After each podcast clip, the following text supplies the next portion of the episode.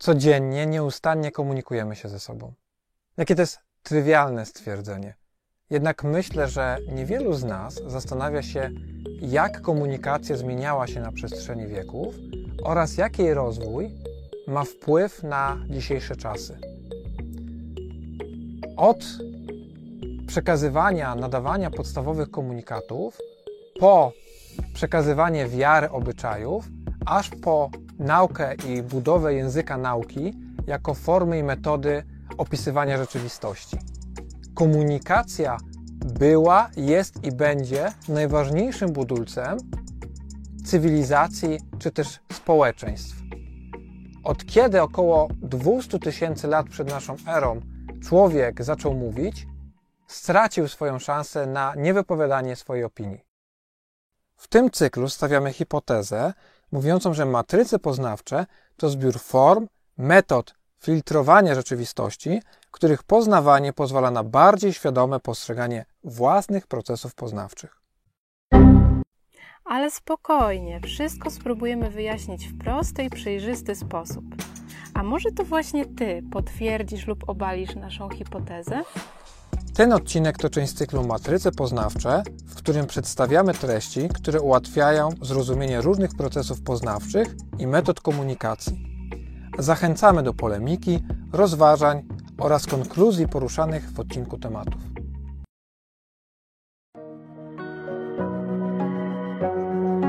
Działamy w regionie. Człowiek, natura, sztuka.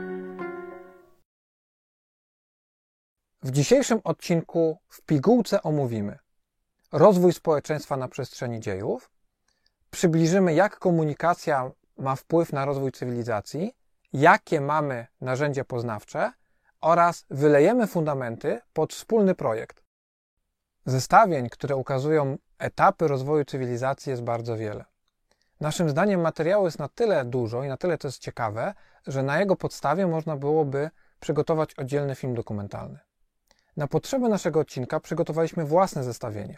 Jednocześnie zachęcamy do poszukania innych zestawień i do wyrobienia sobie własnej perspektywy.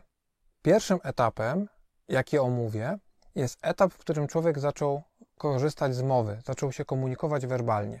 Spowodowało to po pierwsze sytuację, w której ludzie zaczęli przekazywać coraz więcej wiedzy, doświadczeń, emocji między sobą oraz ludzie zaczęli się bardziej zrzeszać w większe grupy. To był moment przełomowy do budowy początków i zalążków społeczeństwa. Kolejnym etapem to jest rozwój rolnictwa. Jest to istotny moment, ponieważ ludzie osiedlili się w jednym miejscu na dłuższy czas. Zaczęli w większych grupach przebywać na terenie, musieli wykształcić sobie metody przechowywania żywności na czas nieurodzaju oraz wszelkie sposoby na komunikowanie rzeczy, które nie tyczą się teraźniejszości, ale również przyszłości. Kolejnym etapem ważnym jest rozwój wiary i obyczajów.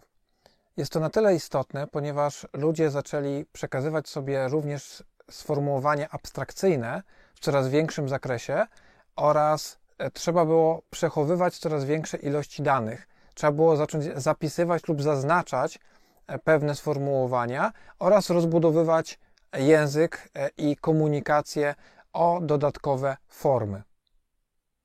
W momencie, kiedy było coraz więcej obyczajów, zasad, wierzeń i pewnych zwyczajów e, oraz podziału pracy, zaczęło się budować podstawowe struktury państwowe i państwowotwórcze, plemienne, później państwowotwórcze. Jest oczywiście też kolejny element, że zaczęto wprowadzać komunikację i też języki formalne, administracyjne i powszechne. Kolejnym etapem jest rozwój handlu i pierwsze procesy globalizacyjne. Człowiek musiał wymyśleć sobie uniwersalny język, który pomoże mu w wymianie towarowej między plemionami czy państwami, które na przykład posługują się innym językiem. To doprowadziło do wytworzenia specjalnych komu, komu, specjalnej komunikacji kastowej, czy też związanej z poszczególnym zawodem. Rewolucja przemysłowa przyniosła wiele zmian nie tylko w życiu codziennym ludzi, ale także w języku i w komunikowaniu się. Korzystanie z coraz bardziej skomplikowanych maszyn spowodowało wymuszenie większej ilości wiedzy, którą musiał przyswajać człowiek, oraz pewnej specyfiki e, zapisu i odtworzenia tej wiedzy, warto pamiętać, że dostęp do informacji był reglamentowany w poprzednich wiekach. Nie każdy miał do niego łatwy dostęp. Śmiem twierdzić, że wiedza, nauka albo różne metody sformalizowane komunikacji były dostępne dla niewielkiej grupy ludzi. W momencie, kiedy upowszechniono druk oraz inne metody komunikacji powszechnej, informacja i wiedza stała się bardziej dostępna dla każdego. To spowodowało, że człowiek mógł też porównać wiedzę czy informacje, które otrzymał od jednej osoby, z tym, co otrzymał od, od drugiej czy przeczytał w prasie. Był to olbrzymi rozwój komunikacji, wiedzy oraz informacji i ilości informacji, które przyswajał poszczególny człowiek. Kolejnym etapem jest cywilizacja cyfrowa, czyli powszechny, łatwy, tani, prosty dostęp do informacji oraz możliwości komunikacyjne, które nie śniły się naszym pradziadkom. Dzisiaj bardzo łatwo o jakąkolwiek informację na dany temat. Problem jest bardziej z weryfikacją tej informacji, czy jest prawidłowa, czy nie, i kto ją wytworzył, dla jakich celów.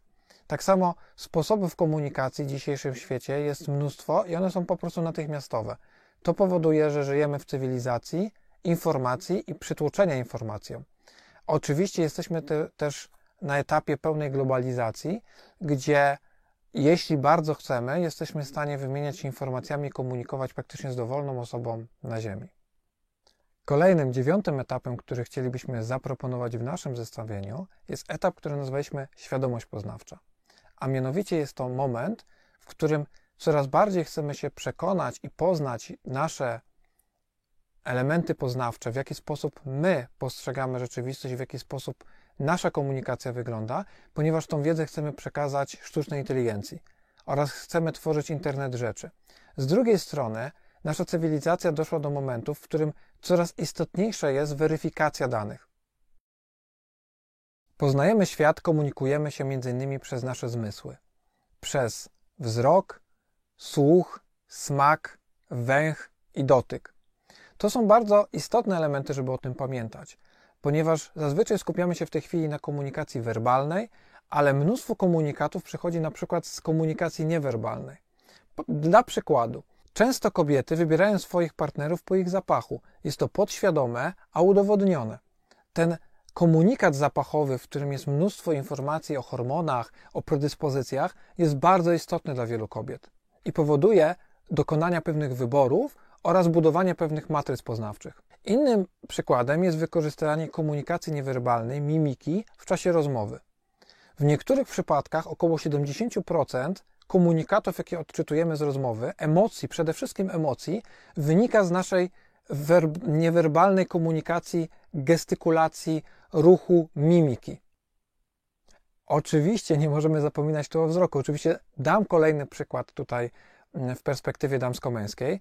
Co by nie mówić, mówimy, że czasami niektórzy ludzie pochłaniają kogoś wzrokiem, że wystarczy parę sekund, żeby kobieta na przykład, czy, czy facet zorientował się, czy dany partner mu odpowiada, czy nie.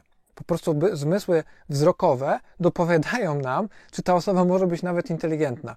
Według badań osoby, które są ładne, mają ciekawą aparycję, które są przystojne, mają lepsze postrzeganie w społeczeństwie oraz dostają niższe kary za wykroczenia. Przetwarzamy dane z komunikacji poprzez myślenie. I nasze myślenie ma wpływ na komunikat i jego odbiór. I nie mówię tutaj tylko o myśleniu logicznym, mówię też o myśleniu abstrakcyjnym, ale na, nawet wpływie snów czy marzeń na to, w jaki sposób odbieramy i postrzegamy komunikaty. Oczywiście na wpływ na komunikację i na to, jak poznajemy świat, ma to, jak odbieramy ją od innych, zarówno w mowie, w piśmie, w komunikacji niewerbalnej oraz w innych naszych elementach poznawczych, które, których nie do końca zawsze jesteśmy świadomi. Ale właściwie po co ja przekazuję tą wiedzę? Na co to komu? Gdzie jesteśmy? Po co nam to?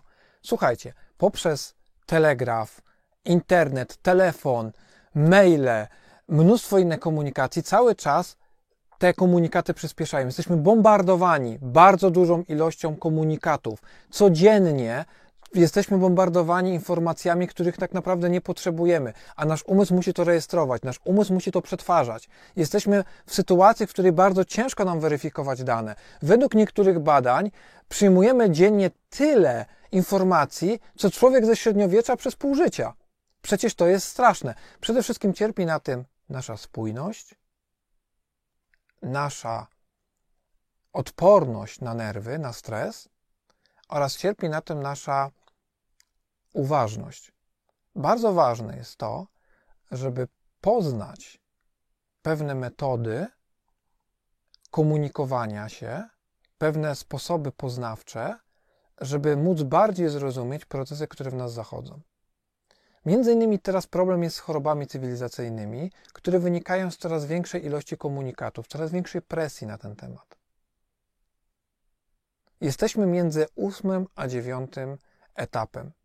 W tej chwili istotne jest to, w jaki sposób będziemy umieli przekazywać i co przekażemy sztucznej inteligencji, oraz to, w jaki sposób będziemy weryfikować dane. Kolejne pokolenia, jedna z najważniejszych umiejętności będzie wyszukiwanie i weryfikacja danych. To okres jednocześnie intensywnego odkrywania metod poznawczych ludzi i prób przekazywania go maszynom. U niektórych to okres poszukiwań równowagi pomiędzy nadawaniem i odbieraniem informacji. Skupmy się może teraz na metodach i formach poznawania rzeczywistości. Jeśli żyjemy w takich czasach, to powinniśmy spróbować znaleźć sposób, żeby się w nich odnaleźć. Formy i metody poznawania rzeczywistości. Na szczęście istnieją te formy, jest ich sporo. I poznawanie ich sprzyja spójności oraz uważności. Jest to spektrum interdyscyplinarnej wiedzy. W dzisiejszym odcinku w skrótowy sposób omówiliśmy temat znaczenia komunikacji i jego wpływu na rozwój społeczeństwa oraz cywilizacji. Zaznaczyliśmy, że poznajemy świat, komunikujemy się, korzystając z różnych metod i czasem te mniej oczywiste mają duży wpływ na nasze wybory. Zaznaczyliśmy również, że istnieją metody, aby świadomie filtrować rzeczywistość i w większym stopniu zrozumieć metody poznawcze. W następnym odcinku myślenie krytyczne jako rzetelna metoda oceny aktywności intelektualnej człowieka. Na spokojnie i na przykładach. Cykl matrycy poznawczej jest zasady otwarte na krytykę, próby podważania, udowadniania, wypierania i inne procesy, jakie w Was zachodzą. Podziel się z nami swoją opinią, a my będziemy dostarczać Ci amunicji tworząc nowe odcinki. To nasz wspólny projekt, więc zadbaj proszę o jego rozwój. Do zobaczenia w następnym odcinku z cyklu Matryce Poznawcze. Po więcej informacji zapraszamy na naszą stronę internetową. Bądź na bieżąco z naszymi działaniami. Zaobserwuj nas na Instagramie i Facebooku. Materiały znajdziesz na YouTube i Spotify. Jeśli chcesz z nami porozmawiać, zapraszamy na Discord. Linki dostępne w opisie. Naszym partnerem jest Grupa Kreatywna Bez Miary, dzięki której możemy realizować nasze nagrania.